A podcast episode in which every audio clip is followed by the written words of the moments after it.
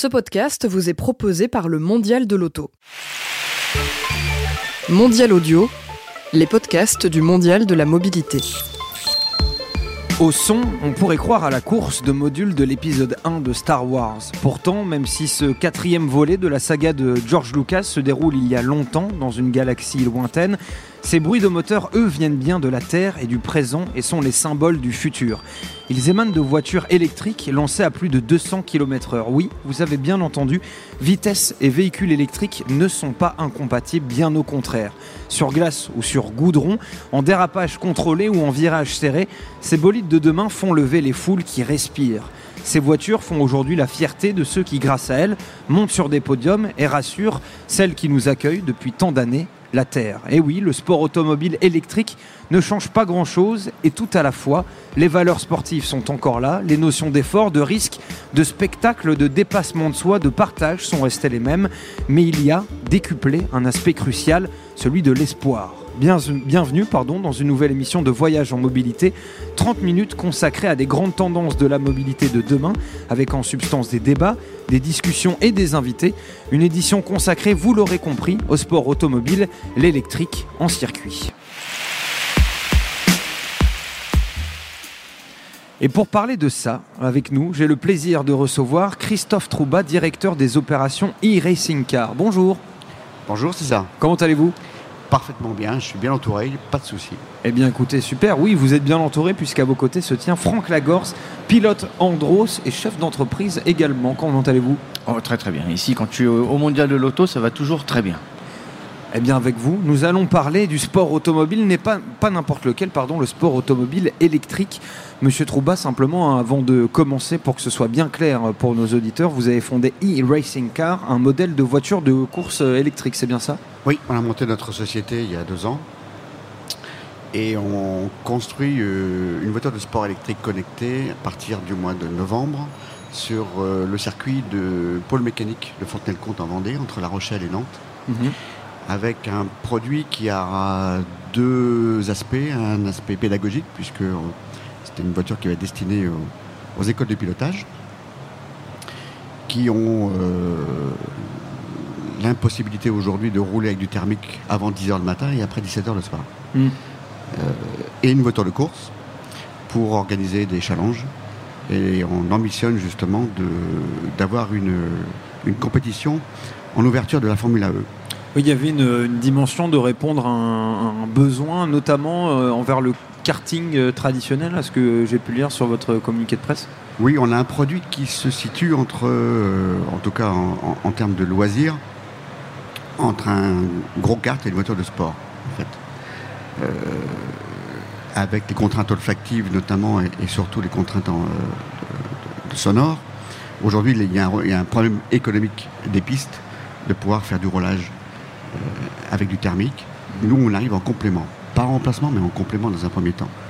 Oui, parce que si on part du principe aussi que tous les pilotes célèbres et professionnels, que ce soit en Formule 1 ou en rallye, entre autres, hein, ont commencé par le karting, est-ce qu'on peut dire que si e-Racing Car se généralise, vous formerez sur e-Racing Car les futurs champions de demain ? C'est ça votre objectif ? On a prévu de fonder notre propre école de pilotage, parce que piloter une voiture électrique, et Franck pourra nous le confirmer, c'est pas comme un véhicule thermique. L'appréhension au freinage ou à l'accélération, parce que le couple est beaucoup plus important, sont différentes. C'est dans cet esprit-là aussi qu'on voudra aussi former des jeunes pilotes qui par la suite passeront sur notre véhicule de course.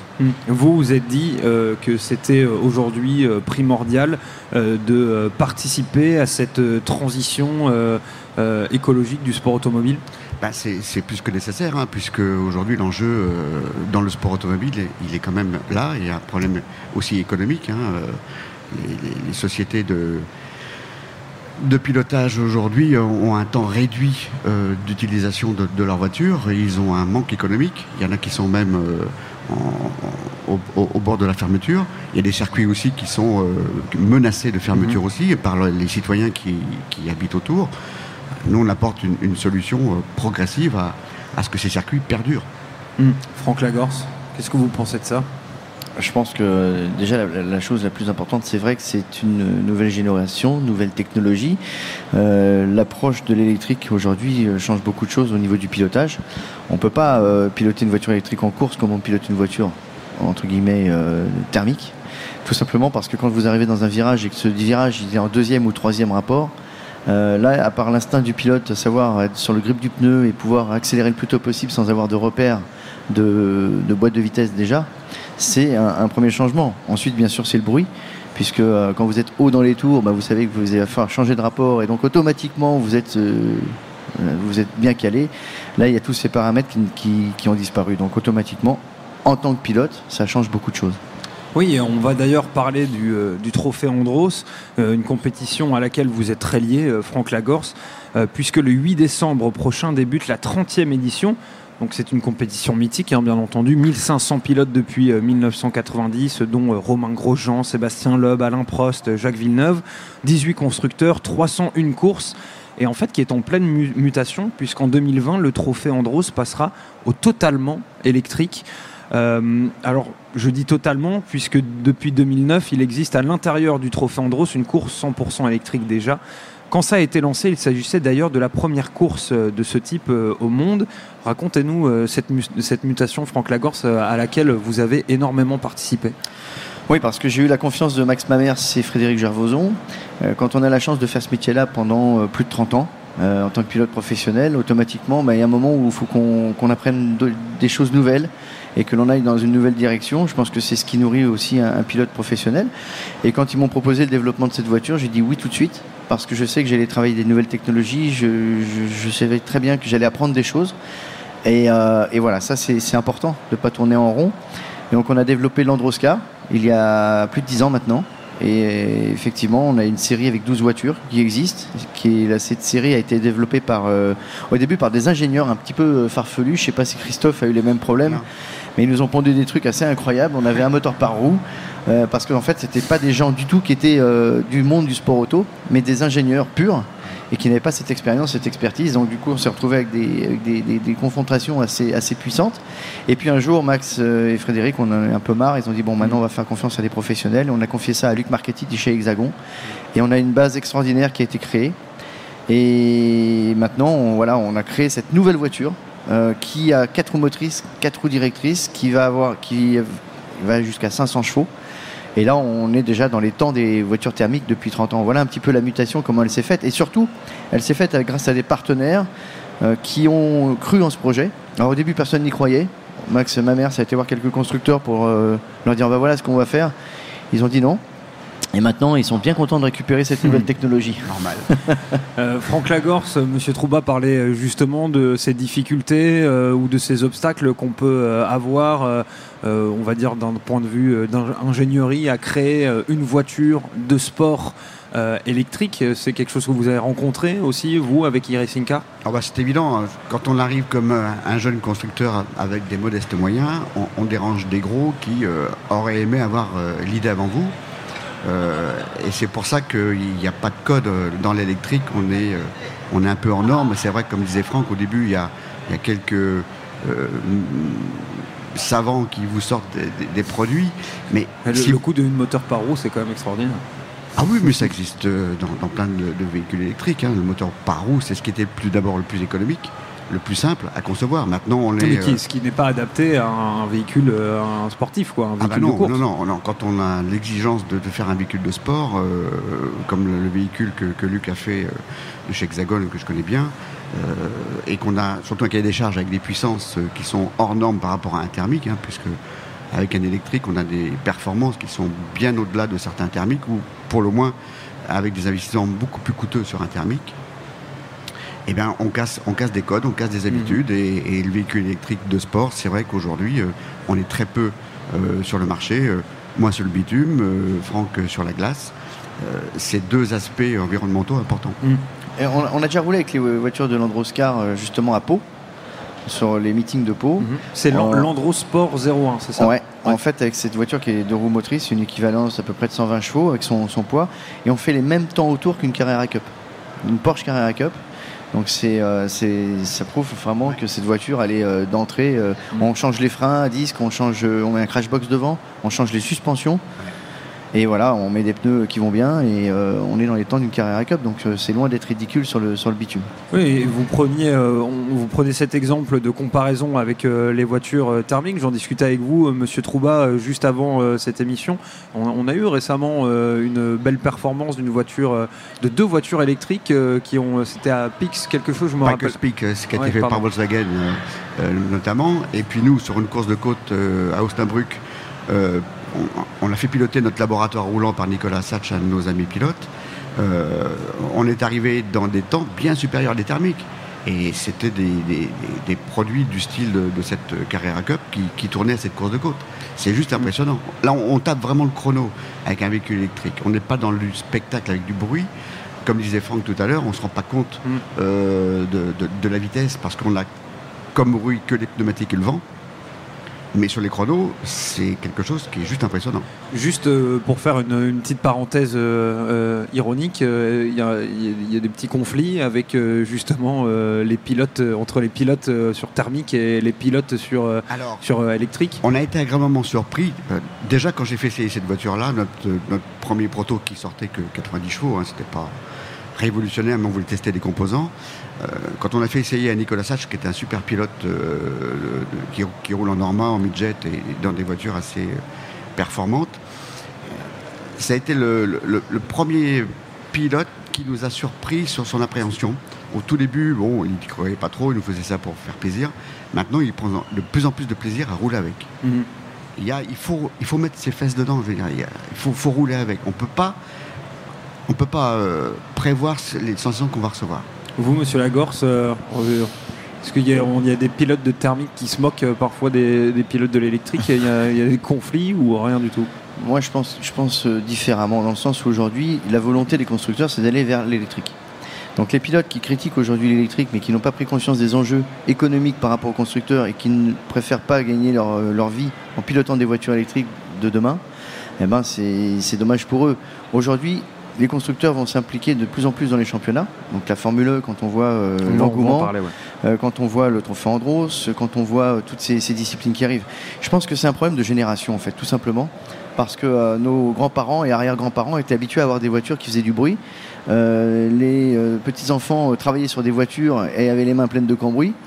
Aujourd'hui, on va dans une nouvelle discipline qui va créer des nouveaux emplois, qui va créer des nouvelles formations, qui va créer des nouveaux pilotes, qui va créer aussi des nouveaux jobs. Donc ça c'est juste un problème de génération. Mm-hmm. Et dans 40 ans, on oubliera un petit peu plus, pas tout le jour, mais on oubliera un petit peu plus que les voitures d'avant faisaient plus de bruit.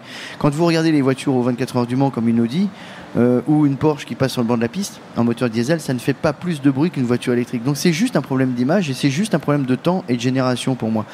Voilà, on y vient tranquillement. Moi, une chose est sûre, c'est qu'au volant, sincèrement, avec la voiture électrique 4 roues motrices directrices, à Val Thorens, on a fait essayer plusieurs pilotes et croyez-moi, il n'y en a pas un qui n'est pas descendu avec la banane. Voilà. Vous faites une transition... Il faut être dedans, il faut se mettre au volant.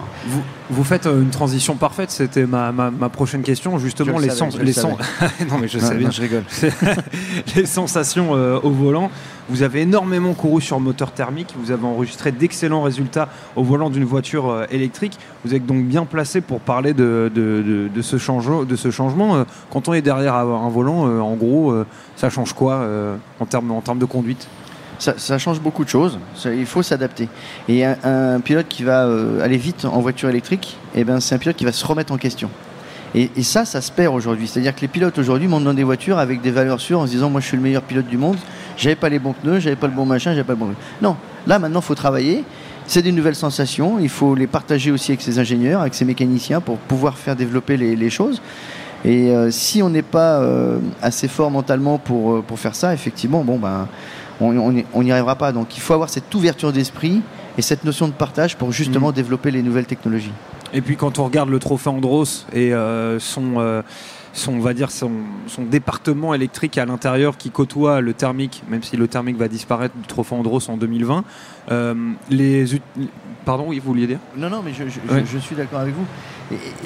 Et il y a une chose importante. Je pense que les voitures électriques aujourd'hui, à la montagne, doivent avoir leur place de plus en plus. Et je pense que la réflexion de Max Mamers et Frédéric Gervozon, le patron d'Andros, c'est une bonne réflexion parce qu'aujourd'hui, on est confronté à des problèmes écologiques à la montagne. Et de toute façon, le Trophée Andros, s'il ne devient pas électrique à la montagne, il aurait dû disparaître. Ouais. Donc ça, c'est une belle anticipation. En revanche, c'est vrai qu'il y a des disciplines où il faut avoir du thermique et de l'électrique. On parle beaucoup du rallycross qui va s'électrifier d'ici 2 ans. Pour moi, c'est une connerie. Parce que l'ADN du sport automobile, dans le rallycross, il y a plein de gens qui viennent voir aussi des voitures qui font du bruit. Il faut de la nouvelle technologie en complément de plateau, développer le futur. Mais on ne peut pas enlever l'ADN de certaines disciplines aujourd'hui qui fonctionnent grâce à cet ADN. Et ça, c'est très très important. Il ne faut pas l'oublier. Monsieur Trouba. Je suis complètement d'accord avec Franck. Et on ne peut pas imposer, il faut proposer. Il faut proposer, il faut anticiper le changement, il faut l'accompagner. On ne peut pas aujourd'hui tuer l'industrie automobile thermique du jour au lendemain. C'est trop dévastateur. Il y a un aspect que moi me semble très intéressant, et c'est justement pour ça que je parlais de la cohabitation entre thermique et électrique à l'intérieur du Trophée Andros. Est-ce que dans les retours des gens, on vous dit qu'il y a une catégorie qui est moins spectaculaire que l'autre, ou finalement, en termes de spectacle, ça reste la même chose, quoi? En ce qui concerne l'Andros, non, je vais répondre tout de suite à cette question. C'est-à-dire que vous avez les 12 mêmes voitures, donc les 12 mêmes batteries, les 12 mêmes moteurs, les 12 mêmes châssis. Donc effectivement, ça fait moins de bruit, mais le spectacle, il est génial. Quand vous regardez les voitures Andros Car, le trophée Andros de l'année dernière, c'est le trophée le plus impressionnant qu'on ait vu au niveau du spectacle. Parce que toutes les voitures sont avec des excellents pilotes. Il y a vraiment un niveau très très haut. Et tous les week-ends, on se régale à voir ces courses-là. Donc, effectivement, ça fait peut-être pas de bruit, mais le spectacle, il est juste énorme, quoi. Vous prenez, monsieur Trouba, autant de plaisir à voir une course en électrique qu'une course en thermique? Ben, moi, j'ai couru en thermique et maintenant, je vais courir en électrique. J'ai pas les mêmes. J'ai du plaisir, mais c'est pas le même, c'est tout. On parlait tout à l'heure de scepticisme envers l'électrique. Vous parliez, vous, monsieur Lagorce, du fait que c'est extrêmement important aujourd'hui pour les constructeurs et du coup pour les pilotes de comprendre qu'il va y avoir un changement et qu'il faut qu'il y ait changement. Quand vous avez fait ce changement en 2009, en incorporant au Trophée Andros une course en 100% électrique, c'était quoi les retours à cette époque? Alors je vais vous donner un exemple qui était juste assez incroyable. La première année où on a fait ce changement en électrique, c'était un buggy, un cross-car, vous savez, un cross-car. Donc c'est une toute petite voiture. Il y a une catégorie cross-car qui existait à l'époque. Donc on a essayé de l'intégrer avec les thermiques toute l'année, toute la saison. Et on est arrivé au Stade de France. C'était l'année où il y avait le Stade de France. C'était le dernier, un des trophées au Stade de France. Et on est rentré sur la grille de départ. On avait fait la pole position. J'étais avec Elodie Gosselin. Et on a roulé tous les deux sur cette voiture. J'avais fait la pole position. Elodie était partie en pole position de la finale. En cross-car. Et quand on a fait le tour d'honneur en se mettant en grille, on a été sifflé par 55 000 personnes. Parce que justement, cette petite voiture, elle faisait pas de bruit et que les gens voulaient voir du spectacle et ainsi de suite. On a été sifflé par 55 000 personnes. On s'est mis sur l'après-grille, on s'est installé. Elodie, elle est passée devant. Elodie a un excellent coup de volant. Ça, je tiens à le dire, elle a vraiment un bon coup de volant. Elle a gagné la première manche devant les autres. C'était un peu chaud, mais elle a gagné. Moi, je suis parti en finale et on a gagné avec l'électrique. Et là, il y a 55 000 personnes d'un seul coup. Ils ont compris qu'il se passait quelque chose. Et là, on a été applaudis. C'était un changement. Ça a duré en 2 minutes. On a fait basculer 55 000 personnes qui se sont dit, mais c'est possible d'aller vite avec l'électrique. C'est possible aussi d'avoir du spectacle parce que c'était très, très chaud la course. Ouais. Voilà, donc vous arrivez à... C'est juste... le déclic qu'il faut avoir et se dire que de toute façon, même si le sport automobile dans 50 ans ne sera pas que électrique parce qu'il y aura d'autres nouvelles technologies comme l'hydrogène ou d'autres choses, au moins on a cette chance de pouvoir, grâce au sport, développer et changer les mœurs. Oui, les a priori finalement en fait vont se taire au fur et à mesure grâce aux performances, quoi. Oui, et puis il y a aussi des constructeurs qui sont arrivés dans le véhicule de tourisme comme Tesla qui font changer les mentalités très très vite aussi. Oui, c'est vrai. Oui. Je voulais un peu parler de la Formule E avec vous, qui a été créée en 2014 par la FIA, donc la Fédération Internationale de l'Automobile. Il s'agit en fait d'un championnat de Formule 1, mais en tout électrique. Pour vulgariser, je dis Formule 1 parce que ce sont des monoplaces qui ressemblent beaucoup à la Formule 1, en Formule E. Oui. La vitesse est limitée à 225 km/h et les courses se déroulent sur des circuits urbains, ce qui rend le cette compétition assez impressionnante. On a l'impression que c'est Monaco à chaque étape. Vous aimez, vous, la Formule E? Vous suivez? Parce que c'est assez jeune, hein, ça a 4 ans. Ah bah oui, on est obligé de le suivre, puisque c'est quand même un vaisseau amiral de la transition énergétique en sport automobile. La Formule 1, ça a toujours été quelque chose de upgradé tous les ans. En électrique, c'est l'avantage, c'est comme vous le disiez très justement, c'est en milieu urbain, parce que le véhicule électrique, même le véhicule du quotidien, a toute son intérêt en milieu urbain. Nous, ça a été cette idée m'est venue d'une demande de Jacques de Marrakech, qui a transformé sa piste de karting il veut la transformer en piste pour véhicules électriques. Mm-hmm. Et ils nous disent un jour, pourquoi pas en plateau d'ouverture de la Formule E.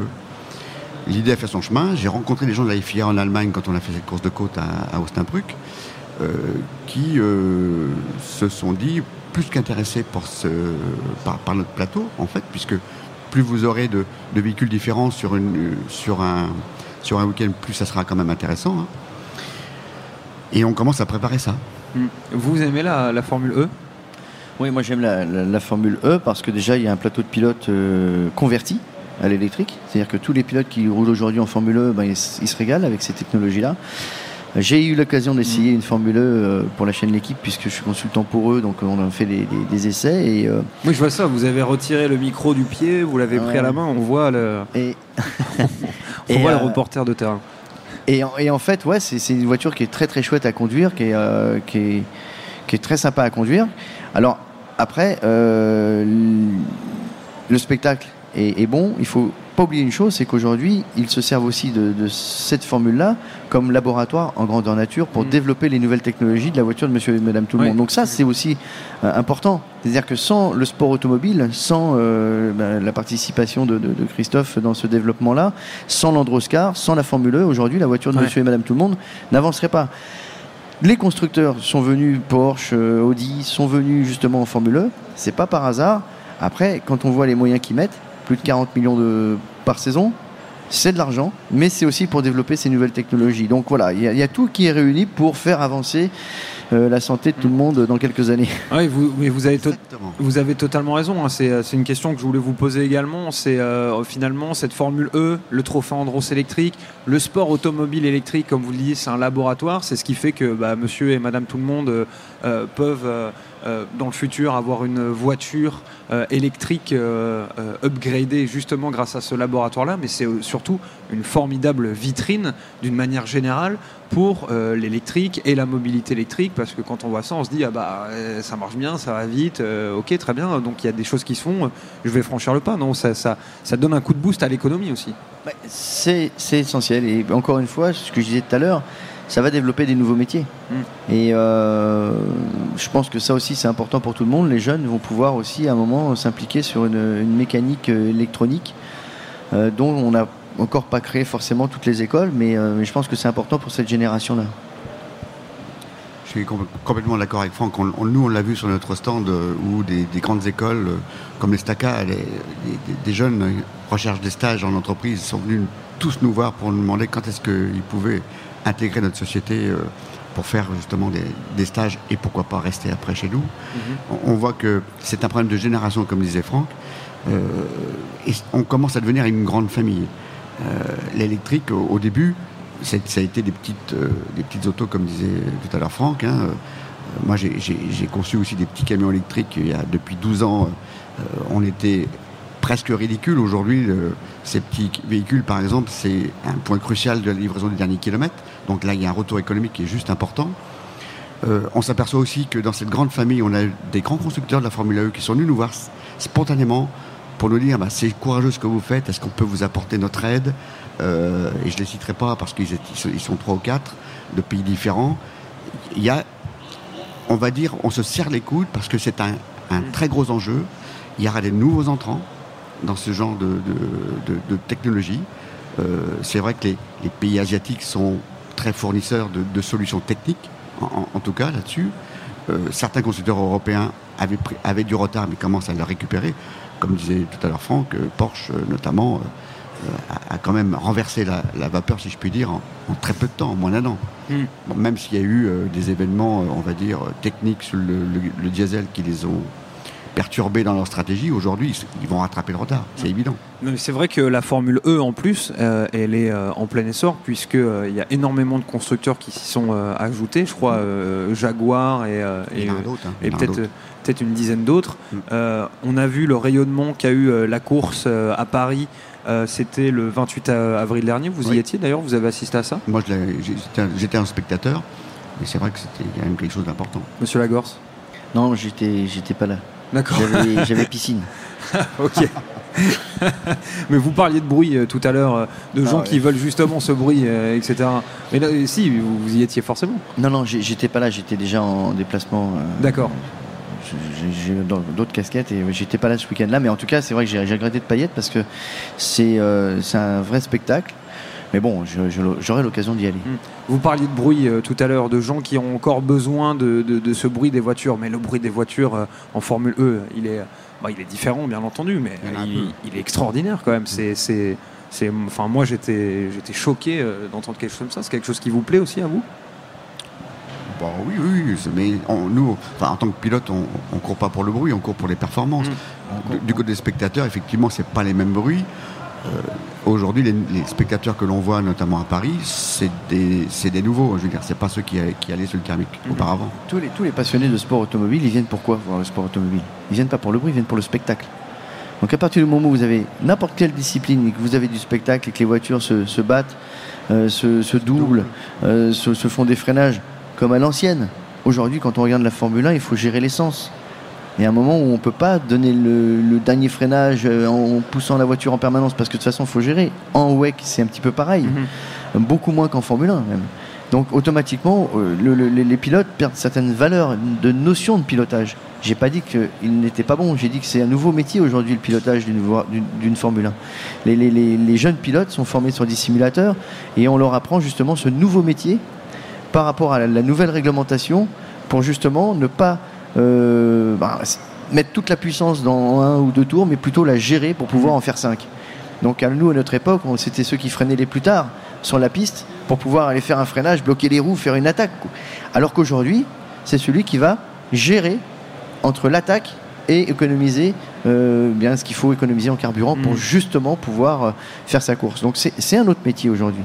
Et je salue d'ailleurs Fernando Alonso qui, comme d'autres pilotes, comme Hamilton, mais pour les plus anciens, ont réussi à s'adapter et à piloter ces voitures d'aujourd'hui qui sont loin d'être évidentes parce que c'est plus du tout le même métier. Juste, je voudrais simplement préciser pour la Formule E qu'il y a quand même une question d'autonomie et que en fait les pilotes ont deux voitures à l'intérieur d'une seule étape, d'une seule course. Avec deux voitures. Pardon ? L'année prochaine, il n'y aura qu'une voiture. L'année prochaine, ça change. Oui. Ah, je suis très mal renseigné. Il y a l'autonomie, c'est agrandi, c'est ça ? La technologie de l'électrique évolue tous les jours, que ce soit sur les composants des batteries, que ce soit sur les moteurs, la récupération d'énergie. Tous les jours, ça avance. C'est ça ce qui est motivant. On peut parler, pour conclure, de futur du sport automobile et de l'électrique. Moi, je me demandais quelque chose. Est-ce qu'on peut imaginer des futurs sports avec de nouveaux véhicules électriques qu'on ne connaît pas encore et qui changeront justement de la voiture ou de la moto voilà. Qu'est-ce que vous pouvez imaginer, vous ? Moi, je pense que... vous venez de construire une nouveau type de voiture. Aujourd'hui, ce qui est le plus rapide et le plus factuel, c'est de transformer les motorisations thermiques en électriques, quelles que soient les applications, parce qu'on oublie aussi la moto. La moto, ça arrive très très vite aussi sur cette énergie électrique, cette motorisation. Monsieur Lagorce ? De toute façon, alors là, pour information, il y aura une moto électrique sur le Trophée Andros cette année. Donc c'est-à-dire qu'avec un peu de retard, non, pas forcément, parce qu'il y avait déjà une moto il y a quelques années aussi, mais ça n'avait pas été bien abouti. Mais là, il y aura une moto qui sera présente en course, puisqu'il y a aussi les motos sur le Trophée Andros. Et puis de toute façon, je ne vois pas comment au niveau du progrès, on n'aura pas des bateaux, pourquoi pas des offshore, pourquoi pas des bateaux, des quads, tout ce qui vole. Aujourd'hui, il n'y a pas de limite. Après, est-ce que ça sera en électrique? Est-ce que ça sera dans d'autres nouvelles technologies comme l'hydrogène? Il y aura aussi l'année prochaine une voiture hydrogène aux 24 heures du Mans. Donc voilà, tout le monde travaille dessus. L'hybride, bien sûr, c'est connu et reconnu depuis des années. C'est aujourd'hui une des meilleures solutions. Voilà, ils ont pris le temps de développer les choses. Nous, en électrique, on prend le temps aussi. Et après, ben, si tout le monde travaille main dans la main, il n'y a pas de raison qu'on ne développe pas ces nouvelles technologies. L'hydrogène, la moto, les futurs véhicules électriques, tant de sujets dont on aurait pu parler. Malheureusement, il faut bien que... Non, on est bien avec vous, on reste encore. Hein. Ouais, oui. Moi, je reste juste après la période. Moi, j'aimerais bien. En plus, tout le public est arrivé maintenant, donc on recommence. Voilà. Parce qu'ils n'ont rien entendu. Ok, on relance le jingle de début. Non, mais moi, j'aimerais beaucoup. On a une limite à respecter. J'en suis vraiment désolé, parce que moi aussi, je trouvais ça très intéressant comme débat. Je vous remercie en tout cas beaucoup d'être venu. Franck Lagorce, merci, je rappelle que vous êtes pilote Andros, chef d'entreprise. On pourra vous voir cette année sur le Trophée Andros, qui, je le rappelle, va commencer le 8 décembre prochain. Ce sera la 30e édition. Et pour finir, la voiture du Trophée Andros, elle est sur le stand Andros juste à côté de chez vous, là. On peut la voir. C'est ma voiture de l'année prochaine, 4 roues motrices, directrice. La nouvelle voiture électrique que vous avez aidé à concevoir depuis une dizaine d'années. Oui, je vous invite à venir nous voir. Allez sur le Mondial. Pavillon 2.2, vous pourrez voir cette magnifique voiture. Je remercie également monsieur Christophe Trouba, qui est le directeur des opérations de e-Racing Car. On vous souhaite bon courage dans le développement de votre future voiture de course électrique. Il en faut, on en a, on y arrivera. C'est parfait, merci beaucoup d'être venu. En tout cas, sachez que vous pouvez retrouver cet épisode en podcast sur le site mondial-paris.audio, ainsi que sur les réseaux sociaux. C'est le nerf de la guerre, vous le savez bien, c'est sur Facebook ou sur Twitter. Toutes les plateformes de podcast sont également là pour pouvoir réécouter cette émission. On vous retrouve pour une prochaine émission, justement, de questions de mobilité ou de voyage en mobilité. À la prochaine.